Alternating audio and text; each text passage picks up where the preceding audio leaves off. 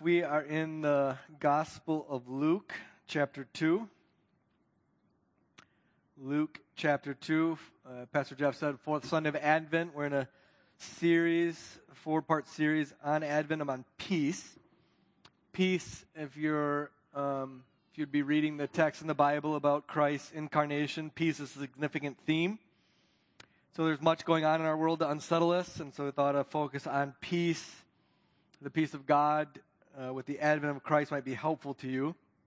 All right, so older kids, before you look at the text, um, who did,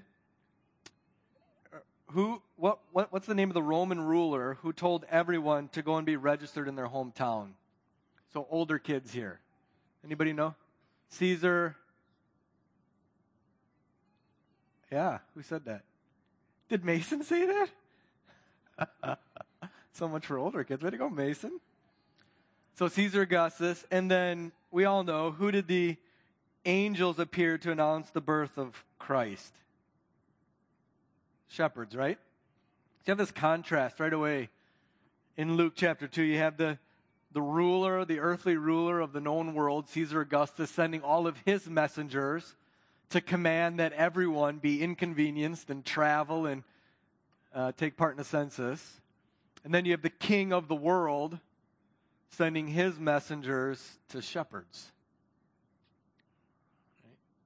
And so, totally different. The ruler of the earth inconveniences the whole world, and the ruler of the whole world comes to small little shepherds and tells them the great news of great joy of the birth of the Son. And so you have this humility going on in this text, something we're going to going to look at this humility. Let's read it. This is Luke 2 1 to 21. In those days, a decree went out from Caesar Augustus that all the world should be registered. This was the first registration when Quirinius was governor of Syria. And all went to be registered, each to his own town. And Joseph went, also went up from Galilee, from the town of Nazareth to Judea, to the city of David, which is called Bethlehem because he was the house and lineage of David, to be registered with Mary, his betrothed, who was with child.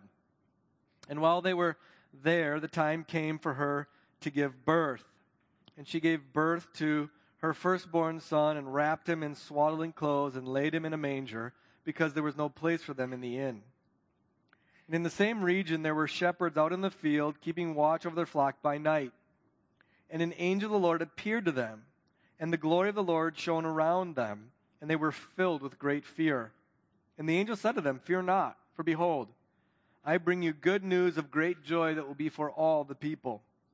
For unto you is born this day in the city of David a Savior, who is Christ the Lord. And this will be a sign for you. You will find a baby wrapped in swaddling clothes and lying in a manger. And suddenly there was with the angel a multitude of the heavenly host praising God and saying, Glory to God in the highest, and on earth peace among those with whom he is pleased. When the angels went away from them into heaven, the shepherds said to one another, Let us go over to Bethlehem and see this thing that has happened, which the Lord has made known to us. And they went with haste and found Mary and Joseph and the baby lying in the manger. And when they saw it, they made known the saying that had been told them concerning this child and all who heard it wondered at what the shepherds told them. But Mary treasured up all these things, pondering them in her heart. And the shepherds returned, glorifying and praising God for all they had heard and seen, as it had been told them. And at the end of the eight days, when he was circumcised, he was called Jesus, the name given by the angel before he was conceived in the womb. Let's pray. Father, thank you for your word. It is our portion that you've chosen to feed us with this morning. And we entreat you with all of our heart to be gracious to us according to all of your promises. Turn our feet to your testimony. Do not uh, keep, keep us from delaying to keep your commands. May we rise to praise you because ourselves. rules are righteous. God, may we, may we be companions to all those who fear you because we fear you ourselves. Your, uh, the earth, O Lord, is full of your steadfast love. Please now teach us your statutes by your Holy Spirit. In Jesus' name, amen. All right, so we have uh, the birth of Christ. You have the travel to Bethlehem, fulfilling the, the prophecy, the promise in Micah 5 2. You have the birth of Jesus, very humble, very simple. And in this birth, we see God's exhaustive control over everything. God had prophesied that Jesus would be born in Bethlehem. They weren't in Bethlehem. How are they going to go to Bethlehem when she's very close to giving birth? Well, God ordains that Caesar Augustus, the ruler of the world, would cause all of humanity basically to go to their hometown to be registered. And so God is sovereign over the king. He's sovereign over where Joseph was uh, from, sovereign over the timing of it all. And so we have this very humble birth uh, in light of God's complete and exhaustive control over every detail of everything. And so there's great wonder in this text. And the wonder then comes after Christ is born, shepherds are in the same region, out in the field, keeping watch over their flocks at night, and an angel appears. It's not the first time we've seen an angel in the birth of Christ, but now an angel appears to shepherds. Uh, the angel reveals to them what has taken place this good news of great joy. They're afraid, fear not. There's great news. And then it's noted that uh, unto them is born this day in the city of David a Savior. And that that's the good news of great joy, and that news is for all people. Now, all people there doesn't mean everyone in the world is going to get saved. It does mean that everybody should hear this good news, but typically when it talks about all people in the Bible, it's talking about all kinds of people. This isn't just for the Jews. This is going to be for everybody, even lowly shepherds.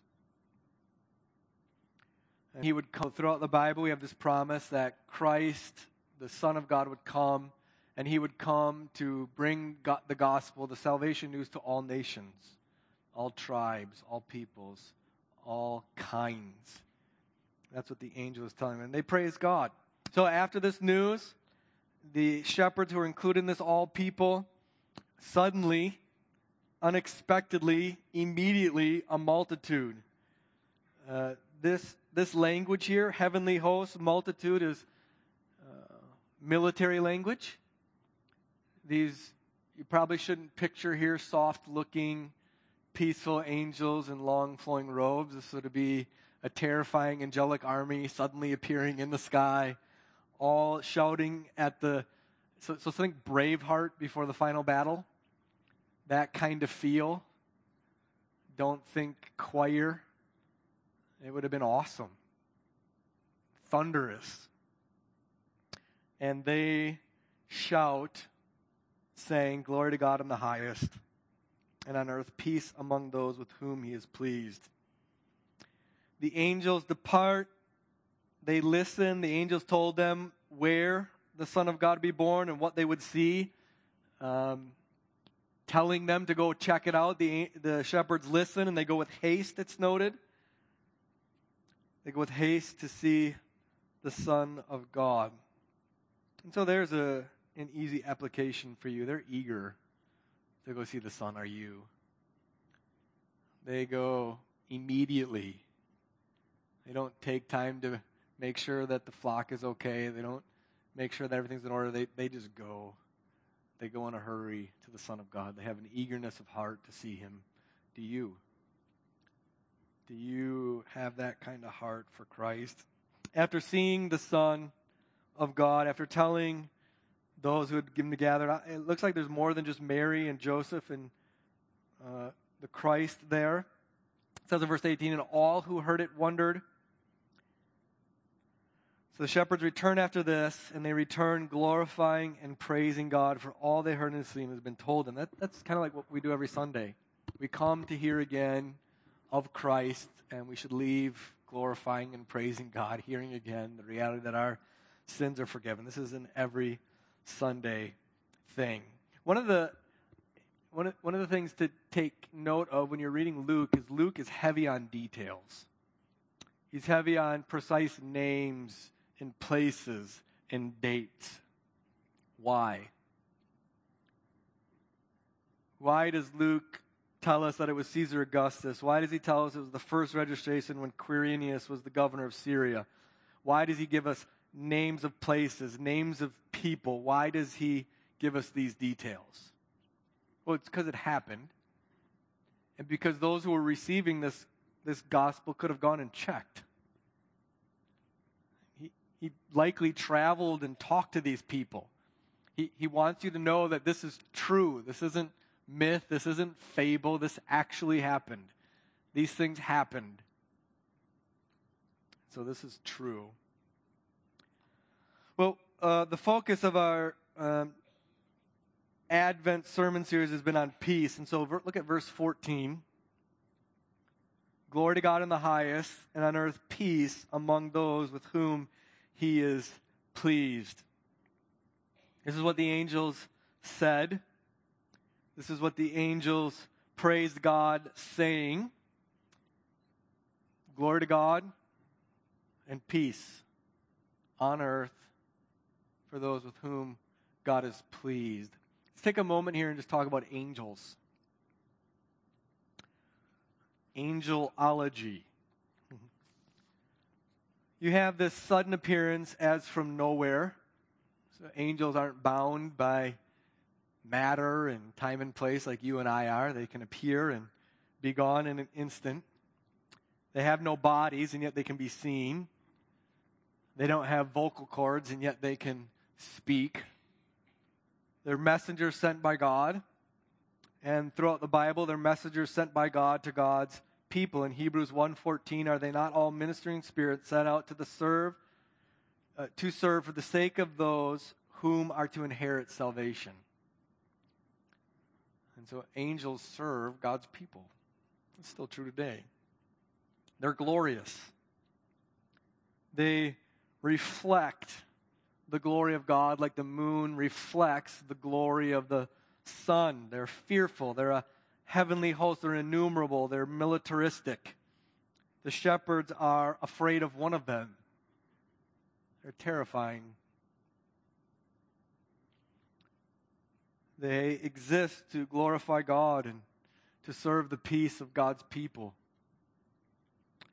What can we take from this? Well, one of the realities that we can take, especially for us in our day, we're rather materialistic. I, by, materialistic here, I don't mean that we just love stuff, although that could be true. I just mean that we don't think much beyond what we can see and touch and hear. That there is an entire unseen realm beyond what you can perceive with your senses that we live in a world with angels and demons, spiritual beings beyond our comprehension. We live as though all we see is all there is. So we, we live without the awe of this unseen realm. That these angelic beings give glory to God and care about our peace. And I think it's helpful particularly during this season, to consider this. The book of Hebrews says to not, not neglect to show hospitality because you might be entertaining angel unaware, angels unaware. That's common. I don't mean that it's common for us to see them. I don't mean that it's common for them to speak to us. Typically, they just show up when there's very important central biblical realities in God's saving history. Probably shouldn't go around seeking to see angels. And yet they're there. It's a reality. Now, the glory of the angels, the mystery of the angels, is in stark contrast to the humility of Christ's birth. It's humble. Joseph and Mary are humble people. You know that Joseph was a carpenter. Mary was a young woman waiting to get married. They're poor, they're humble people. The circumstances of the birth is are humble. Bethlehem, though it was the, the city of David, is a small place. It's an insignificant place. Typically, Christians were derogatorily referred to as Nazarenes. You might remember when Jesus first appeared to the disciples, they said, Can anything good come from Nazareth? It was a was a backwater place. It was the Oneida County of Wisconsin. It was nothing.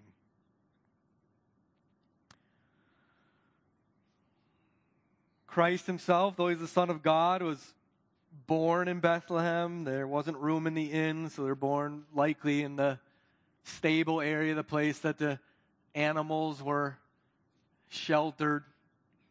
So, so it's, all, it's all humble.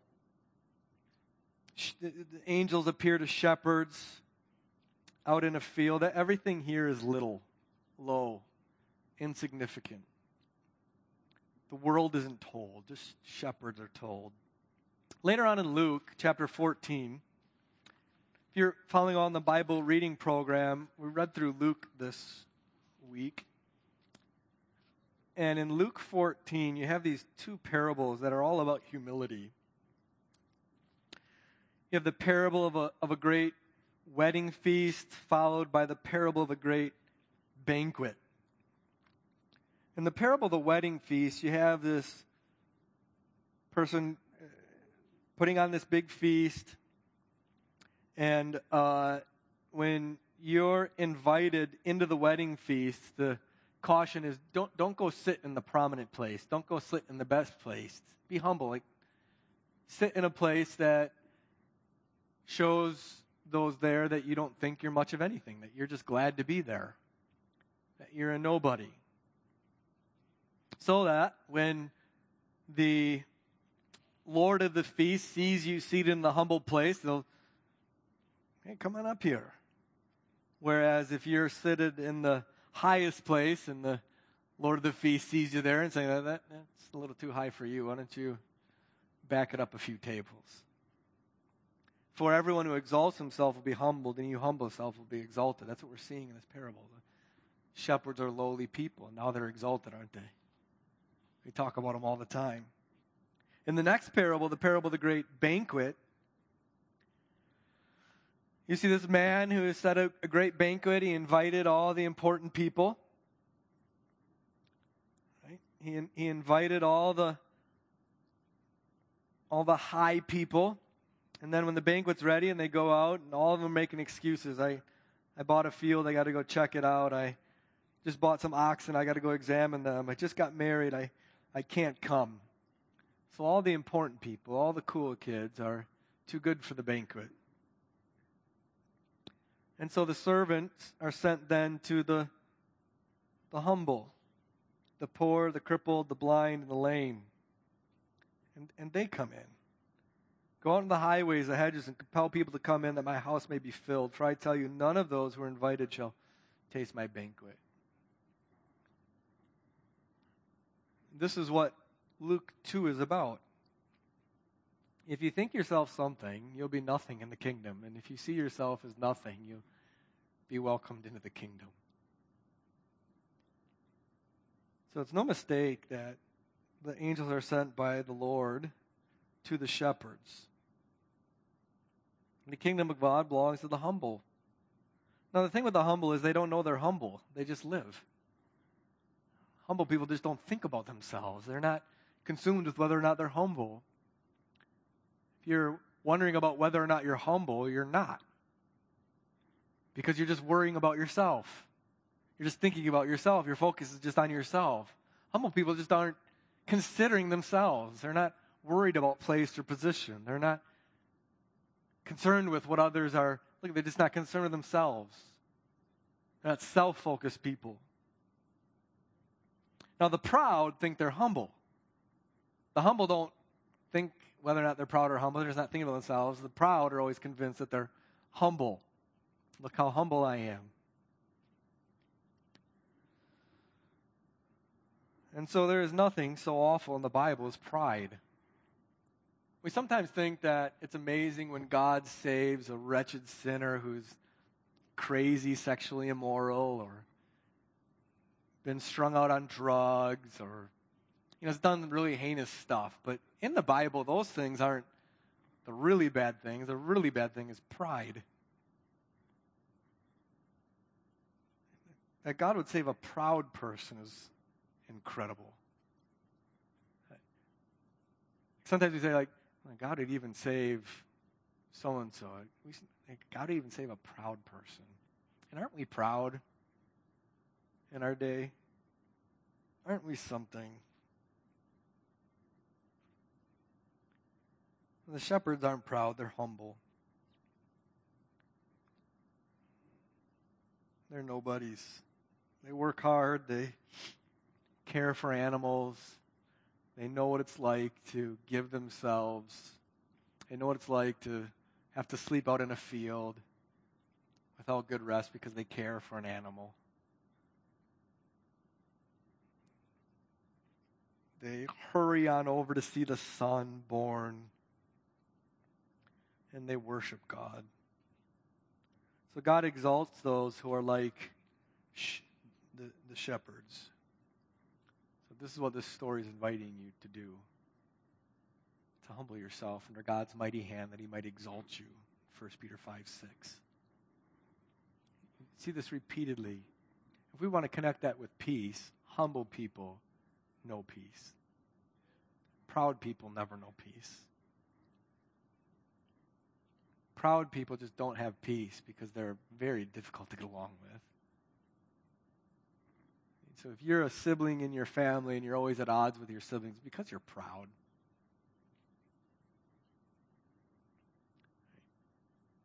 Because you can never be wrong, because you can never stand one of your siblings slighting you. If you're in this church and you are always in drama with other church members, it's because you're proud. And this is inviting you to humble yourself. Humble yourself in this story. Look at what God has done. It's not about you. The focus is all on the Son here, isn't it? The focus is all on Christ. That's it. It's just, just Christ.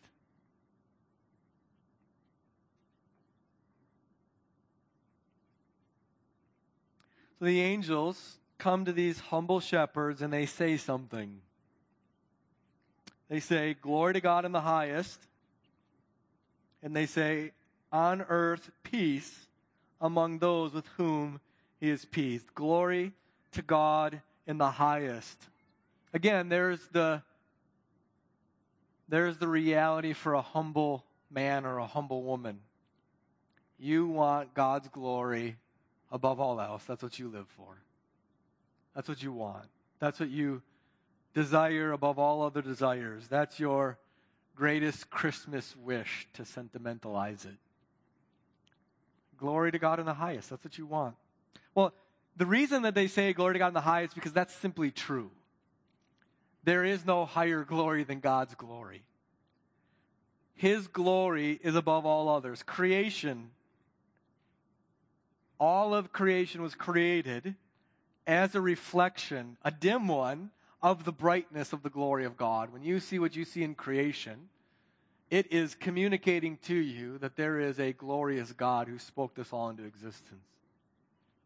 Everything in this world is designed to you, for you, so that you can receive the news that God is the highest glory on the face of the earth, that there's nothing greater than seeing the glory of God. So all of creation exists to humble you. All of creation exists for you to go, wow. Children exist for this. Children exist for us proud adults to look at the beauty and significance and glory of a child and think there is a God in the heavens who knit that being together in his mother's womb. And of course, the child that gives most glory to God in heaven is the Son of God, Christ. So while creation is a reflection of the brightness of his glory, the glory of God shines the brightest in Christ. We give God glory for Christ. Why? Well, when you consider who Jesus is, you're considering who God is. Jesus is God in the flesh. He is God in man. He is God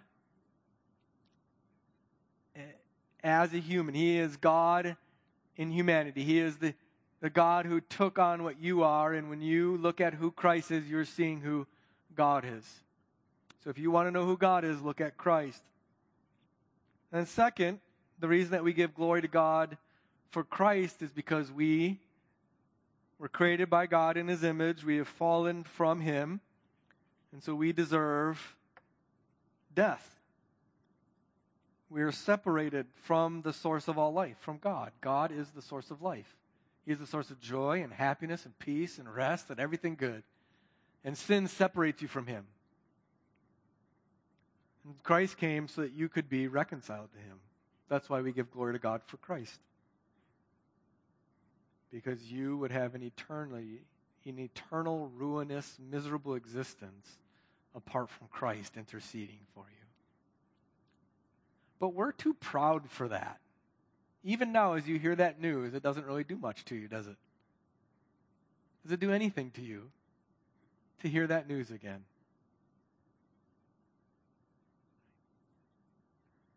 Does, it, does it do anything to you to realize that you would have an eternity in hell? An actual, physical, eternal pain and misery. Unless Christ was born of a virgin, unless Christ lived a sinless life, unless Christ died on a cross in your place for your sin, unless Christ rose from the dead, unless Christ ascended to the right hand of the Father where he rules over everything, unless Christ would come again, you would have nothing but eternal misery for which you deserve. You deserve it. And yet you're so proud that that just passes right over you. Can't you just get done with this? I got lunch coming. I got to get my day on. Can't, that's pride. You don't glory in God for what Christ is doing here.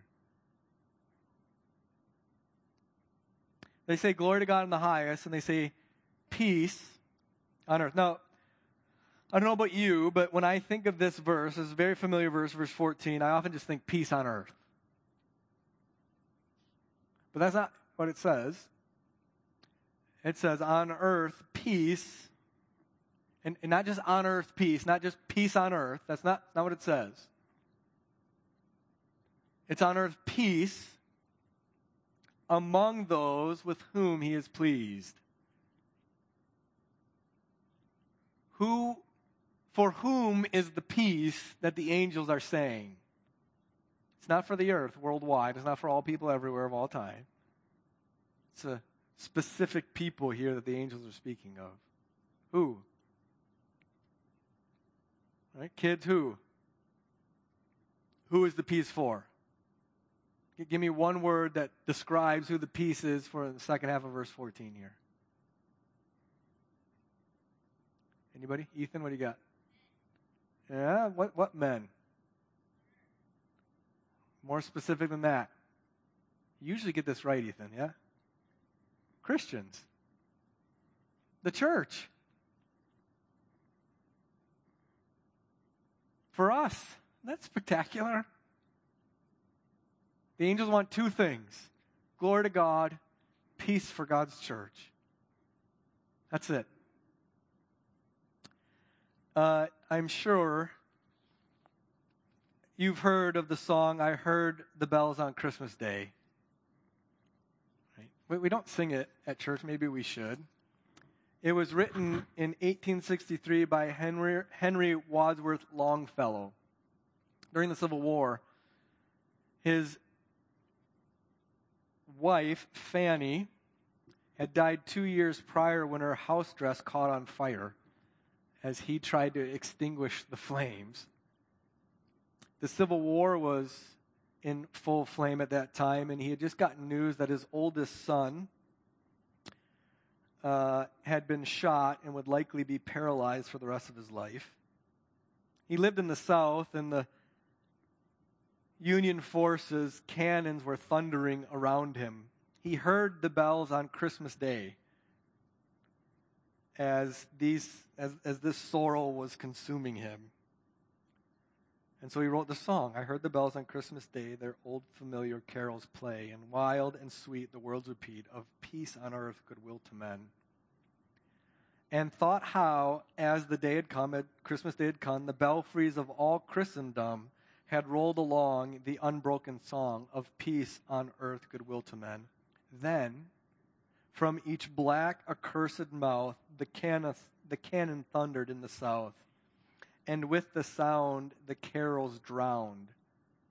Right? So the the, cannon, the thunder of the cannons was drowning the sound of the bells, drowning out peace on earth, goodwill to men. And in despair, I bowed my head, wife dead, son paralyzed, his country being defeated. And in despair, I bowed my head. There is no peace on earth, I said. For hate is strong and mocks the song of peace on earth, goodwill to men.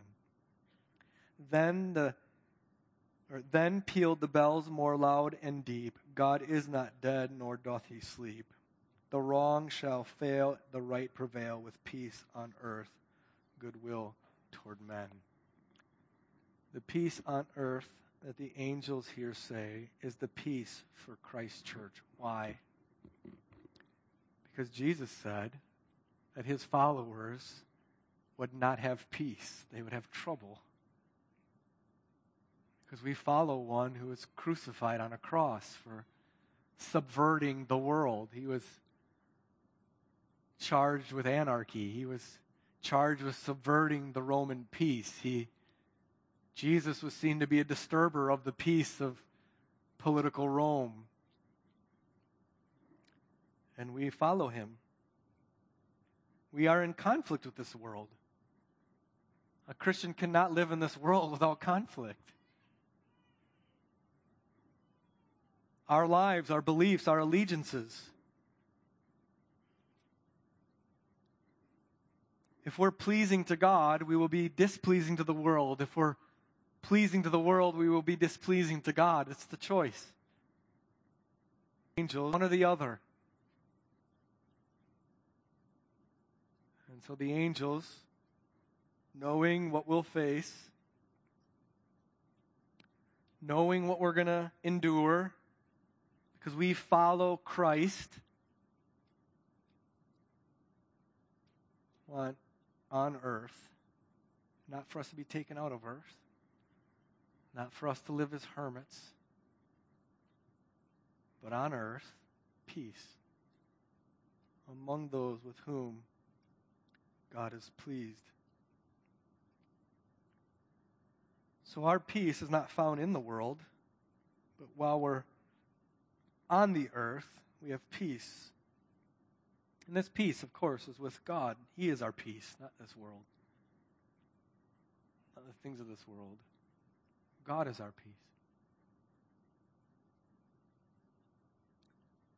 So we have to have faith for this. We have to have faith that whatever God's doing in the world is for the peace of His church. We have to have faith that all the prayers we pay, God is going to answer them in a way that brings most peace for His church. He sent his son in order that we might have peace with him. He, his spirit is here with us so that by the spirit's private whispers, we might know that we have peace with God, that nothing is coming into our lives except that which the Father's bring for the peace of his people. We must have faith that what Christ said, peace I, my peace I leave with you, my peace I give to you, not as the world gives you. Let not your hearts be troubled, neither let them be afraid. This is what the angels pray for a church that is going to have to be militant. And our peace with God through Christ would work peace with each other, peace in our hearts as we have trouble in the world. Isn't that something? That this Son of God came to the world and brought a lot of disturbance of peace Peace. and yet, we who come to Him by faith can actually have peace with God and peace with each other and peace in our marriages and peace in our parenting and because of Christ. So the angels pay for glory to God in the highest and peace or on earth peace among those with whom he is pleased. And don't let that pass you by. On earth peace among those with whom he is pleased. Who's the he there? This is God. God is pleased with us because of Christ. And that's the gospel, isn't it? That's the source of peace. That the Almighty, eternal, all powerful God is pleased with his church, delighted in her, in us. That's peace. That's peace. Let's pray.